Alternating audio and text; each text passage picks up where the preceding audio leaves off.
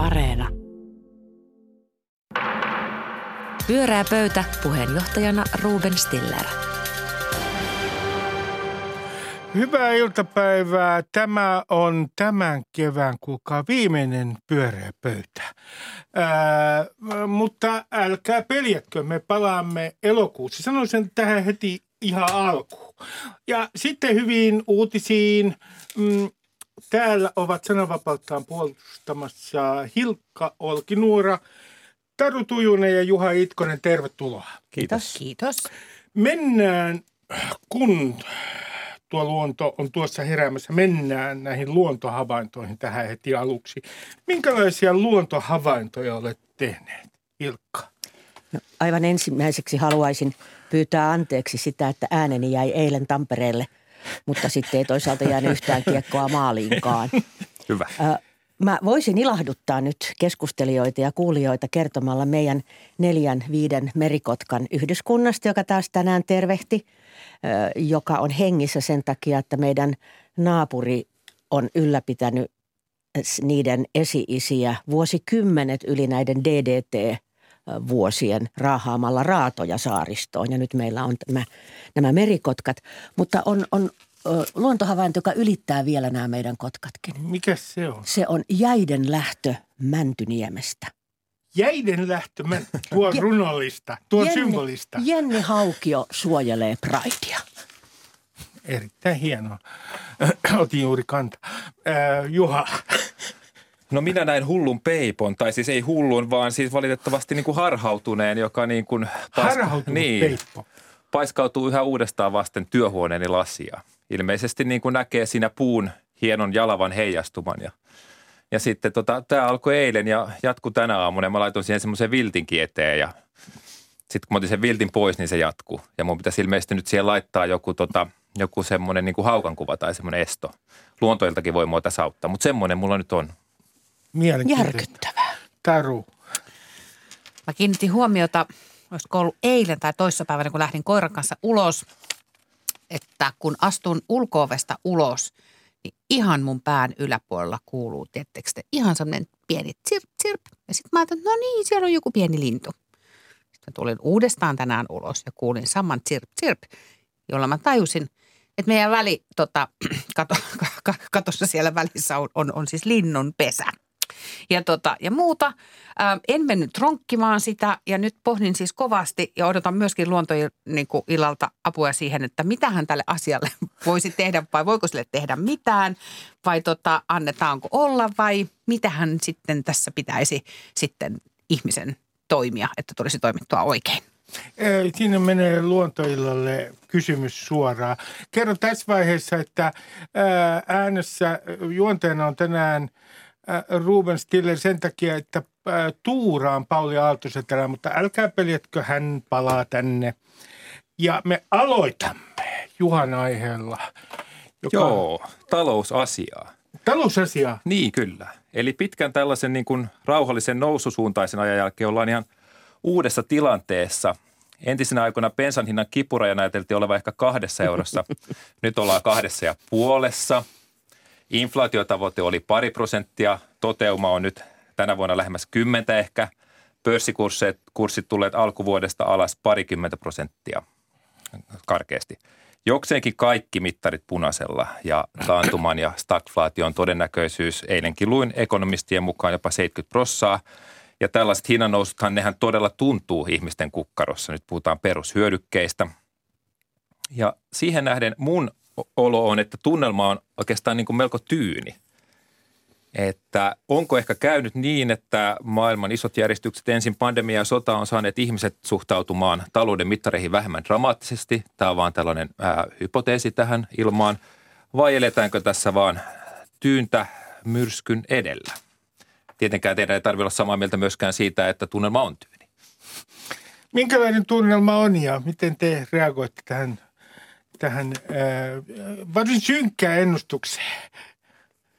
No mun on helppo liittyä kaikkiin synkkiin ennustuksiin, niin tähänkin.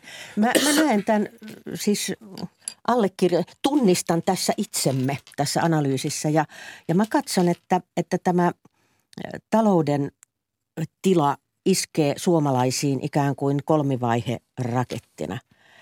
Sanotaan, että Suomessa voi olla vain yksi keskustelun aihe kerralla. No tämä ensimmäinen vaihe on kesä. Nyt puhutaan siitä, miten eletään, miten selvitään yli kesän, miten vapaudutaan. Ja sitten toinen vaihe, se tulee sitten viiveellä syksyllä, kun sä yrität tilata talvirenkaat ja käy ilmi, että sut pannaan jonoon. Löpö, löpön hinta raivostuttaa jo meitä, jotka asutaan maalla – mutta todella se iskee itse kutakin meistä, kun oma mummu tulee ja sanoo, että mä oon saanut hei tämmöisen sähkölaskun, joka vastaa 400 euroa mun nettoeläkettä. Ja sitten vielä täs, tähän, kun eliitiltä loppuu levain leivät, niin tota, kyllä siinä vaiheessa ymmärretään jo, että – että missä mennään. Eli sä ajattelet, että se moukari on vasta tulossa ja se, se leka, nimenomaan tyyntä myrskyn edellä. Leka iskee lokakuussa ja sitten sen jälkeen – Tulee Tämä sit se... hyvä tietää. Kiitos Ilkka. Ole hyvä. Mutta olen Leka palaamassa... iskee lokakuussa. Hienoa. Mutta olen tulossa vielä siihen kolmanteen vaiheeseen, joka on sitten kysymys siitä, että kun näin käy, niin miten me kaiken tämän rahoitamme. Et kun normaali, tavallinen asunto-osakeyhtiön osakas, asun, asun, asuja – huomaa, että, että tuota, mit, miten monilla eri tavoilla tämä tilanne iskee hänen, hänen asumiskustannuksiinsa. Kunnat alkaa nostaa kiinteistöveroa. Me lähestytään ruotsalaista mallia, jolloin kiinteistövero perustuu markkina-arvoon. Eläkeläiset häädetään asunnoistaan, koska heillä ei ole enää varaa myöskään siihen veroon. Eli, eli mä näen, että meillä on semmoinen kolmivaihe tragedia edessä tässä. Minä juon vettä tässä näin ja valmistaudun. Leka iskee lokakuussa. Mitä mieltä Taru on? Mä aloitan ensin tota ihan pikkirikkisen korjaamalla tuota Juhaa, kun hän puhuu siis noususuhtaanteisesta taloudesta viimeisen kymmenen vuoden aikana, niin varsinaisesti sehän ei ole siis se oikea kuva. Mehän ollaan jääty siis kaikilla kasvumittareilla, niin jos me mietitään mitä tahansa Euroopan unionin maata tai vaikka Pohjoismaita, että 2008 vuoden jälkeen niin, niin, niin sellaisia rakenteellisia uudistuksia, joita olisi pitänyt saada aikaiseksi, että Suomen talous oikeasti olisi lähtenyt noususuhtaanteiselle uralle, niin ei ole siis tehty. Sekin me on olemme, totta, me olemme vähintäänkin, siis vähintäänkin vakaa, vakaat niin kuin asetelmat on ollut niin, inflaation, aset... koron tämmöisen niin, suhteen. Niin, se on siis syntynyt velkarahalla. Mehän ollaan siis luotu siis ikään kuin velkarahalla itsellemme tämmöinen niin kuin vakaa taloudellinen toimintaympäristö. Aina sitten tietysti, jos ei muuta keksitä, niin voihan sitä ajatella, että sitä jatketaan. Että, että keskuspankit takoo velkarahaa, setelirahoitusta. Ja, niin, ja paitsi, että nythän se ei onnistu, ja, koska enää ei ole vakaata. Nythän niin. ne mittarit niin kuin heilahti Jolla päästään Suomessa. sitten itse asiassa juuri siihen, että olisiko nyt se aika, kun pitäisi ryhtyä tekemään niitä muutoksia, jotta me ikään kuin saataisiin aikaiseksi sellainen dynaamisempi talous, joka sitten tota, tota, tota, oikeasti kannattelisi suomalaista ja suomalaista siis hyvinvointiyhteiskuntaa. Siinähän on kysymys siitä, että mistä se uusi raha syntyy ja se syntyy siis kasvusta. Et sen sijaan, että me rakennellaan kaiken maailman niin kuin hallintouudistuksia ja hallintohimmeleitä, niin voitaisiin tehdä sellaisia niin kuin ajatuksia, joilla sitten mietittäisiin sitä, että luodaan talouteen dynamiikkaa ja, ja, tota, tota, ja mietitään, että miten tuetaan sen uuden rahan eli talouskasvun syntyä. Mitä Juha sanoo, siis onko se hyvin pessimistinen itse suhteessa tähän lähitulevaisuuteen? En mä pessim, siis en mä ehkä yhtä, yhtä synkkää ole kuin Hilkka, mutta tuota, toisaalta niin kuin... no, se olisikin vaikea. Niin. Haluaisin olla uskomatta kaikkea, mitä sanot, mutta, mutta siis onhan noin siis kun mä mietin vaan suhteessa tähän lähihistoriaan, niin eihän me ole nähty tämmöisiä lukuja. Ei me ole nähty tuollaista bensan hintaa, ei me ole nähty tuollaisia sähköinneitä ja muuta. Ja, ja siinä mielessä olen samoilla linjoilla, että täytyyhän se johonkin vaikuttaa. Ihmisethän on mitottaneet kuitenkin elämänsä niin kuin tiettyjen hintojen mukaan suurin piirtein. Aika tiukat lainat ja muuta. Niin äh, vaikea kyllä niin kuin olla uskomatta siihenkään, että vaikea kyllä niin kuin nähdä, että se ei vaikuttaisi. No mä oon itse mä... kyllä myös miettinyt sitä, että ihan siis yhtenä esimerkkinä vaan tämä hurjasti haipattu nuoret asuntosijoittajat, jotka velkavivulla ostaa ja kunnostaa ja myy ja flippaa ja floppaa nyt sitten.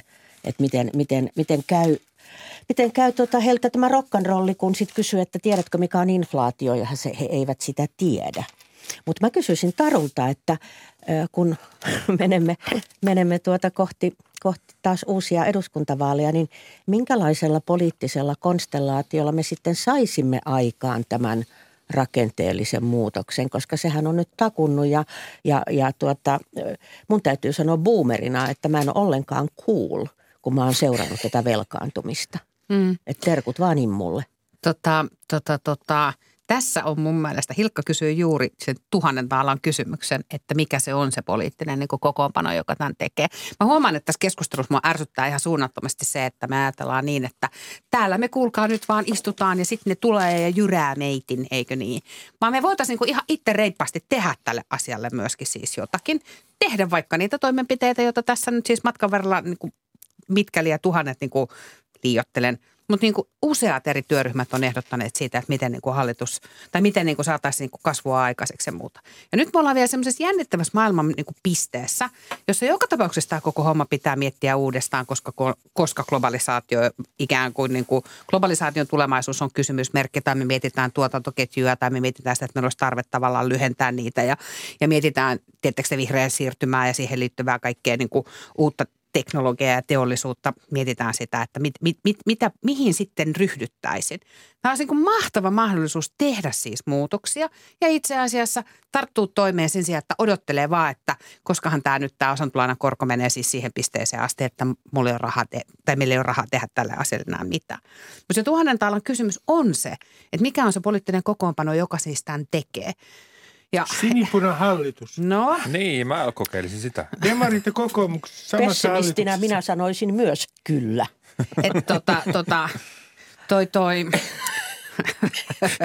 tota, mitä, tähän, tähän pitäisi sanoa, tota, tota, tota, sinipunaahan nyt ei ole siis viime aikoina kokeiltu, että voitaisiin sitäkin siis kokeilla, mutta mun mielestä enemmän kuin tavallaan se hallituspuolella kysymys on siis se, että onko suomalaisilla poliittisilla puolueilla ylipäätään – ajantasainen, relevantti näkemys siitä, että mikä on se niin kuin maailma, johon sitä politiikkaa siis tehdään. Ja en puhu nyt vain ja ainoastaan tästä ikään kuin lähikuukausien tilanteesta, joka, josta mullakin siitä itse asiassa on aika synkkä kuva ja, ja no, toivon, no, että, no.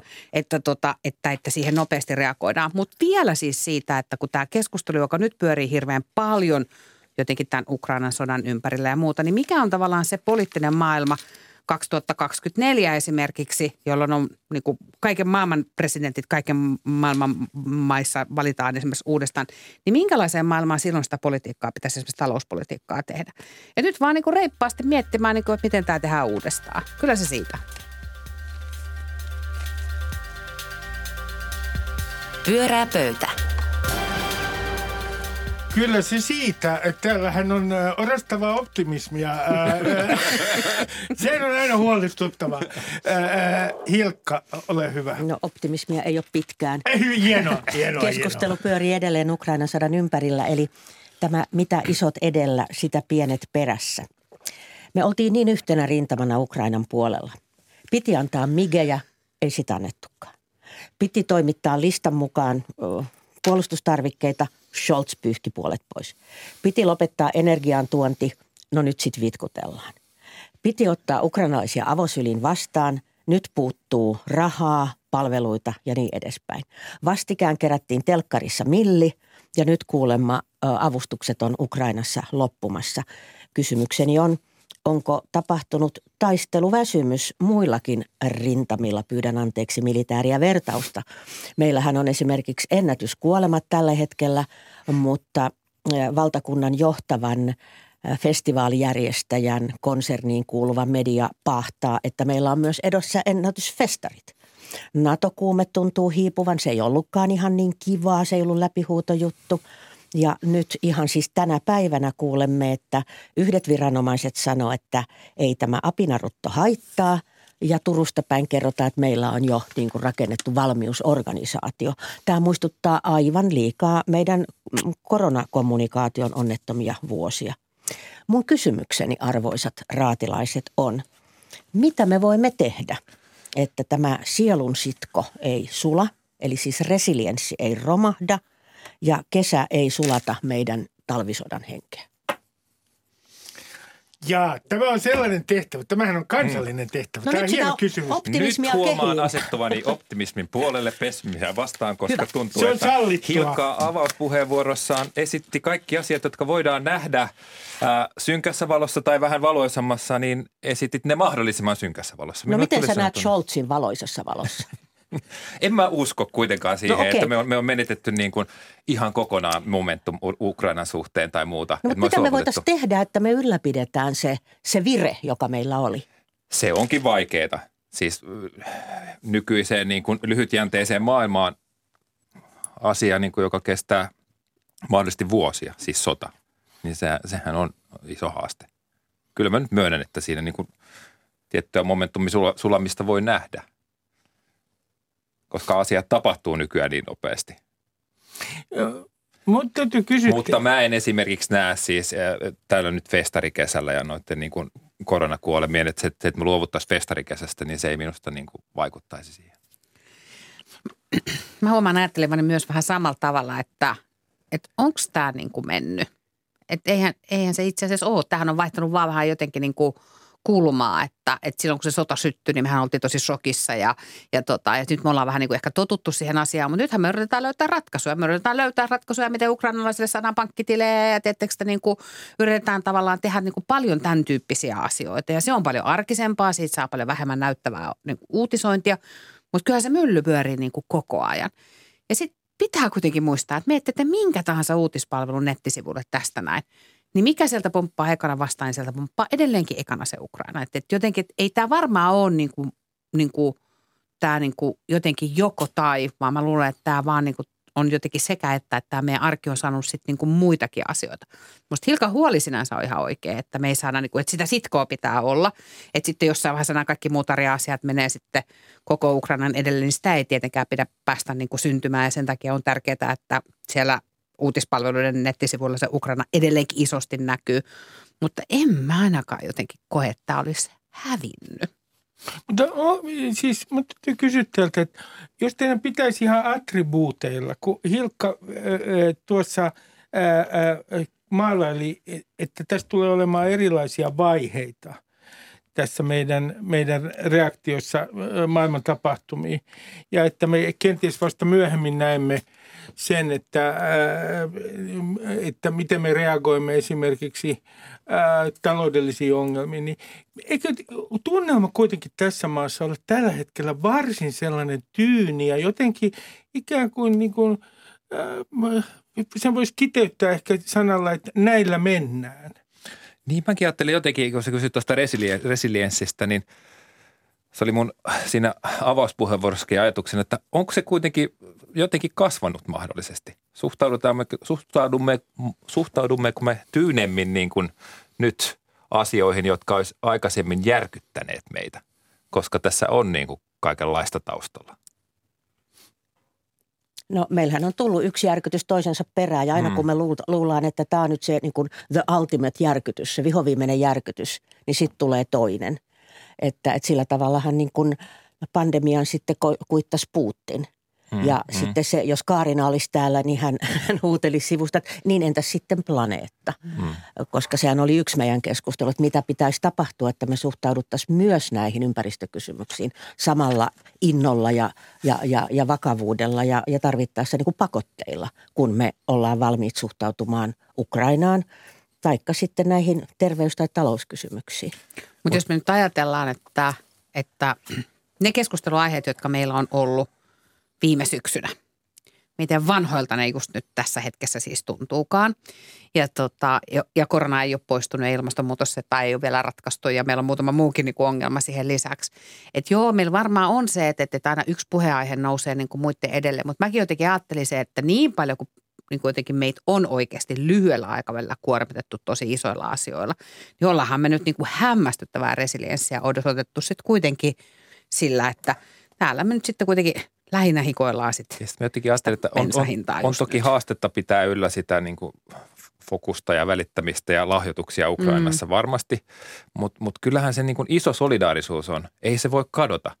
Mä en, koska jos mä ajattelen sitä tiettyä tyyneyttä, millä kuitenkin niin kuin bensan hinnan nousuun ja sähköhintojen suhtaudutaan, niin musta se johtuu siitä, että se syy sille on ihmisille jotenkin nyt ymmärrettävä. Mm. Ja jollain Eli, tapaa jopa hyväksyttävä, että näin on nyt sitten pakko olla, koska tuo Venäjä hyökkäsi tonne Ukrainaan. Että niihin suhtauduttaisiin mun mielestä niin, paljon niin kuin nihkeämmin ja niin kuin aggressiivisemmin, jos se syy olisi joku toinen. Se on muuten jännä, että, että tota, erilaisissa kyselyissä niin me ollaan valmiit maksamaan se löpön hinta, koska Putin. Mutta sitten me ei olla valmiita maksamaan lisää veroja, koska sairaanhoitajat, vai ollaanko me?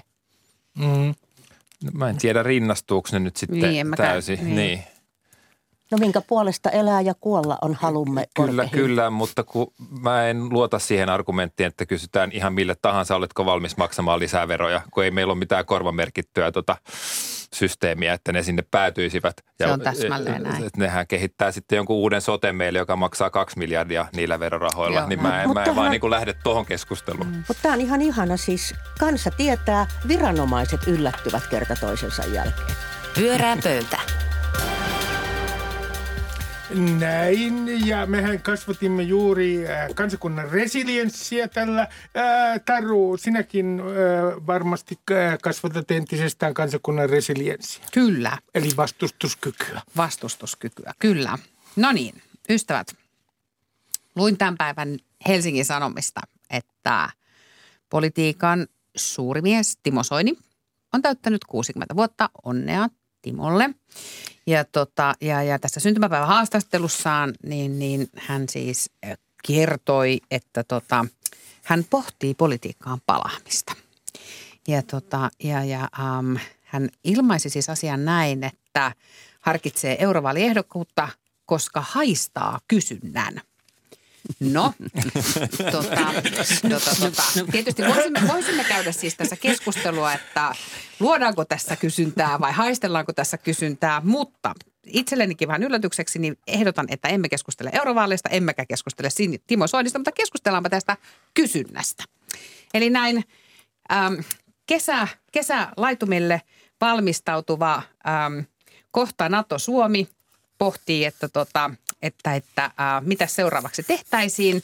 Ja, ja kysynkin nyt sitten pöydän ritareilta, että missä mitä teidän hajuaistinne kertoo? Mistä kaikista asioista te arvelette olevan kysyntää näin kesän kynnyksellä? Erittäin hyvä kysymys. Kuka aloittaa? No, mulle tuli semmoinen mieleen, että kysyntä olisi kansalliselle menestykselle ja voitolle, joka tulisi jostain muusta kuin jääkiekosta. Mitä siinä on vikana? Pahoittelut, Nyt ollaan vaarallisilla, vaarallisilla vesillä. Rohkenin tämän kuitenkin tänne tuoda, koska Valitettavasti mä en nyt usko tällaisen niin kuin jääkiekkovoiton, vaikka sieltä mestaruus tulisikin niin kuin hyvin saattaa tulla erinomaisella pelillä, niin mä en usko sen kykyyn nyt meitä niin kuin valtavasti liikuttaa ja yhdistää ja lohduttaa. Näitä kisojahan on aivan liian usein, se on vaan karmea fakta. Ja sen lisäksi tässä kävi niin, että me voitettiin olympiakulta muutama päivä ennen Ukrainan sodan syttymistä, me voitettiin Venäjä. Kukaan ei vielä ihan täysin tiennyt, mitä tapahtuu. Siitä nähtiin otsikot, että tästä alkaa sama niin kuin nousumeininki, korona on ohi. Tämä on niin kuin vuoden 95 toisinto. Miten kävi? Ja tota, mä en näe jääkiekossa näistä potentiaalia. Ja kuitenkin mä, no mutta missä sä se sitten näet? No, se, niin olenko minä nyt tullut keksi. tänne istumaan vain kuunnellakseni tätä? Et, vaan vastataksesi siihen. Hänen mielestä kansalliselle menestykselle olisi kysyntää. On, mutta, ja, mutta ei jääkiekko ei kelpaa. Mutta ei jääkiekko mm. ei kelpaa. No me voidaan tietysti sitten lähteä pois lukien. Kirjallisuus ei kelpaa. Mutta tuota, mä tunnustan, että mun missään tapauksessa poliittinen nenäni ei ole, ole, ole vertail, vertailtavissa Timon poliittiseen nenään ja näihin haisuihin. Mutta, mutta mua, jäi, mua jäi tässä kiinnostamaan se, että mitä on, mitä itse asiassa on kysyntälähtöinen elämä. Ja mä tulin ajatelleeksi influenssereita, jotka rakentavat oman elämänsä niin, että ne ruok- vastaavat kysyntään ja ruokkivat sitä. Ja sitten mä ajattelin, että herra jestas, että, että nyt Timo sanoi sen taas ääneen. Onko politiikkakin sellaista? Onko se aina ollut sellaista? Me aistimme kysynnän ja ryhdymme politiikkaan, ruokimme ja ylläpidämme sitä. Ja ehkä vähän näin sivusta sun, sun kysymykseesi, niin haluaisin viljellä viikon pyöreän pöydän sanan – se on kysyntähakuinen. koska mun mielestä meidän yhteiskunta nykyisellään on kysyntähakuinen. Me halutaan tulla nähdyksi, me halutaan tulla halutuiksi, me halutaan, että meidän mielipide on oikea, meidän kesävaate on oikea, meidän kesä Instagram on oikea. Ja tuota, minä näen, että tuleva kesä on kysyntähakuinen. Ehkä, ehkä se on meille myös monille semmoinen alitajuinen suudelmainen kuolemaa taikka, taikka tuota, helvettiin ensimmäisessä luokassa, että vielä ehdimme ennen kuin leka lokakuussa iskee. Hilkka, täytyy kysyä, että kun, jos lainaan tämmöistä konsulttikieltä, niin on se, onko siis, voimmeko sanoa, että ensi kesä on Äh, kysyntähakuista tanssia asiakkuuden rajapinnalla. Ö, juuri näin. Nyt putosin kärryltä. Mä putosin niin kanssa niin kärryltä. en tajunnut itsekään, mitä sä... ylös, että, niin kuin, että muistan. Tarkistakaa PowerPointtine, kyllä se siellä jossain on. Ja mulla olisi kysyntää lomalle. että, tota, tämmöinen henkilökohtainen lähestyminen tähän kysyntäkysymykseen, niin, niin tässä on tullut tehty aika paljon kaikkea hommaa tässä kevään aikana. Ja, ja tuossa just pohdin sitä, että mitä itse vastaisin tähän kysymykseen, niin mulla olisi kysyntää siis lomalle. Että ehkä tämmöinen henkilökohtainen lähestyminen näin. Sulla on noin 5 miljoonaa sillä on varmaan niin, kyllä, joo, kysyntää. Kyllä. Se on turvallista siis, määritellä. Niin, mä ajattelin, että mm. sille saattaisi olla niinku kysyntää tässä vaiheessa vuotta. Ja tota, ehkä myös kesämökeille voi olla kysyntää ehkä lenkkimakkaralle, jollekin tämän tyyppiselle asioille. Niille saattaisi olla niin, kysyntää. jos Timolta kysytään, niin lenkkimakkaralla niin. on Hmm. Siis Timollekin oli kysyntää ainakin hänen omasta mielestään. Onko Mut Timo kysyntähakuinen ehdottomasti? Vai? On, on, on. on. Tota, tota, tota. Mutta sitten kun jos mä mietin sitä vähän tämmöisestä niin kuin isommasta kysymyksestä tai systeemisemmästä näkökulmasta, niin, niin se on, mulla on itse asiassa vähän samantyyppinen vastaus kuin Juhalla, vaikka se on niin kuin toisistamme tietämättä olemme tätä asiaa pohtineet, niin, niin tota, mä ajattelen, että meillä olisi niin kuin kysyntää tosi näkemykselliselle politiikalle. Teettekö semmoiselle, niin kuin, en tarkoita puoluepolitiikalle, vaan semmoiselle niin kuin, jotenkin semmoiselle niin kuin yhteiskuntapoliittiselle keskustelulle, joka olisi niin kuin poikkeuksellisen näkemyksellistä.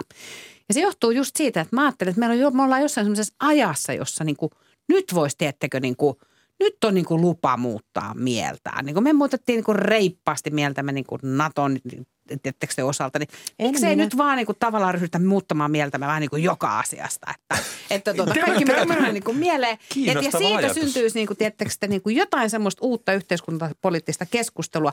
Ja mä luulen, että sille olisi kysyntää. Mutta siis saanko liittyä joukkoon ja sanoa, että olen samaa mieltä.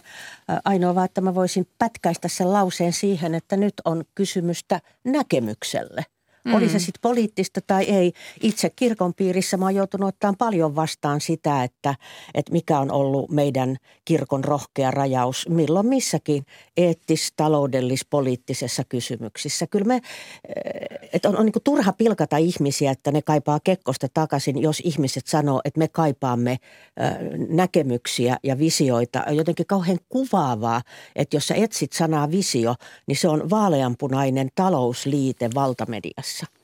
Mutta me tarvitaan ihan oikeita visioita. Onko teidän mielestä nyt sitten kysyntää vakavuudelle tavallista enemmän? On. Ei, ei niinkään niin kuin hömpälle tai tämmöiselle viihteelle, mitä voi sanoa, että siis vaikeina aikoina on. Mun mielestä meillä on kysyntää uudelle.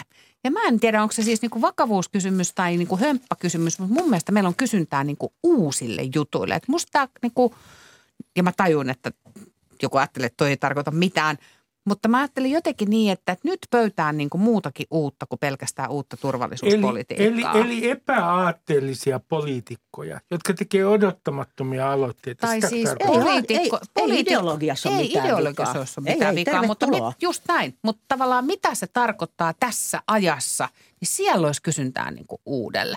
Että jos kukaan, niin kuin, että jotenkin se sellainen ajatus sitten, että me tehtiin tästä nyt tämmöinen, niin kuin, me katsottiin tätä meidän ohjelmaa ja täällä meidän ohjelmassa sanottiin niin, kuin niin ja näin ja noin. Niin, tiettekö, niin kuin se on ihan semmoinen, että ei mitään, nyt otetaan kiikarit, katsotaan tulevaisuutta ja katsotaan mitä se sitten tarkoittaa. Ja se on mun mielestä paljon kiinnostavaa ja mun mielestä semmoiselle on kysyntää.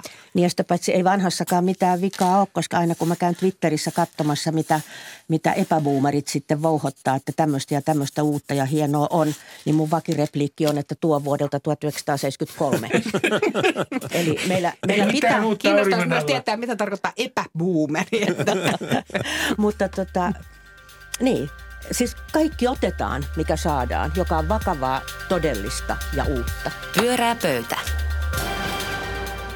Kiitoksia Hilkka Olkinuori, Taru Tujunen ja Juha Itkonen. Ja tämä, hyvät kuuntelijat, oli siis kevään viimeinen pyöreä pöytä. Pauli Aaltosetälä palaa elokuussa tänne ja silloin aloitamme taas ohjelman kesästä toipuneina. Oikein hyvää kesää kaikille. Hyvää kesää. Pyöreä pöytä.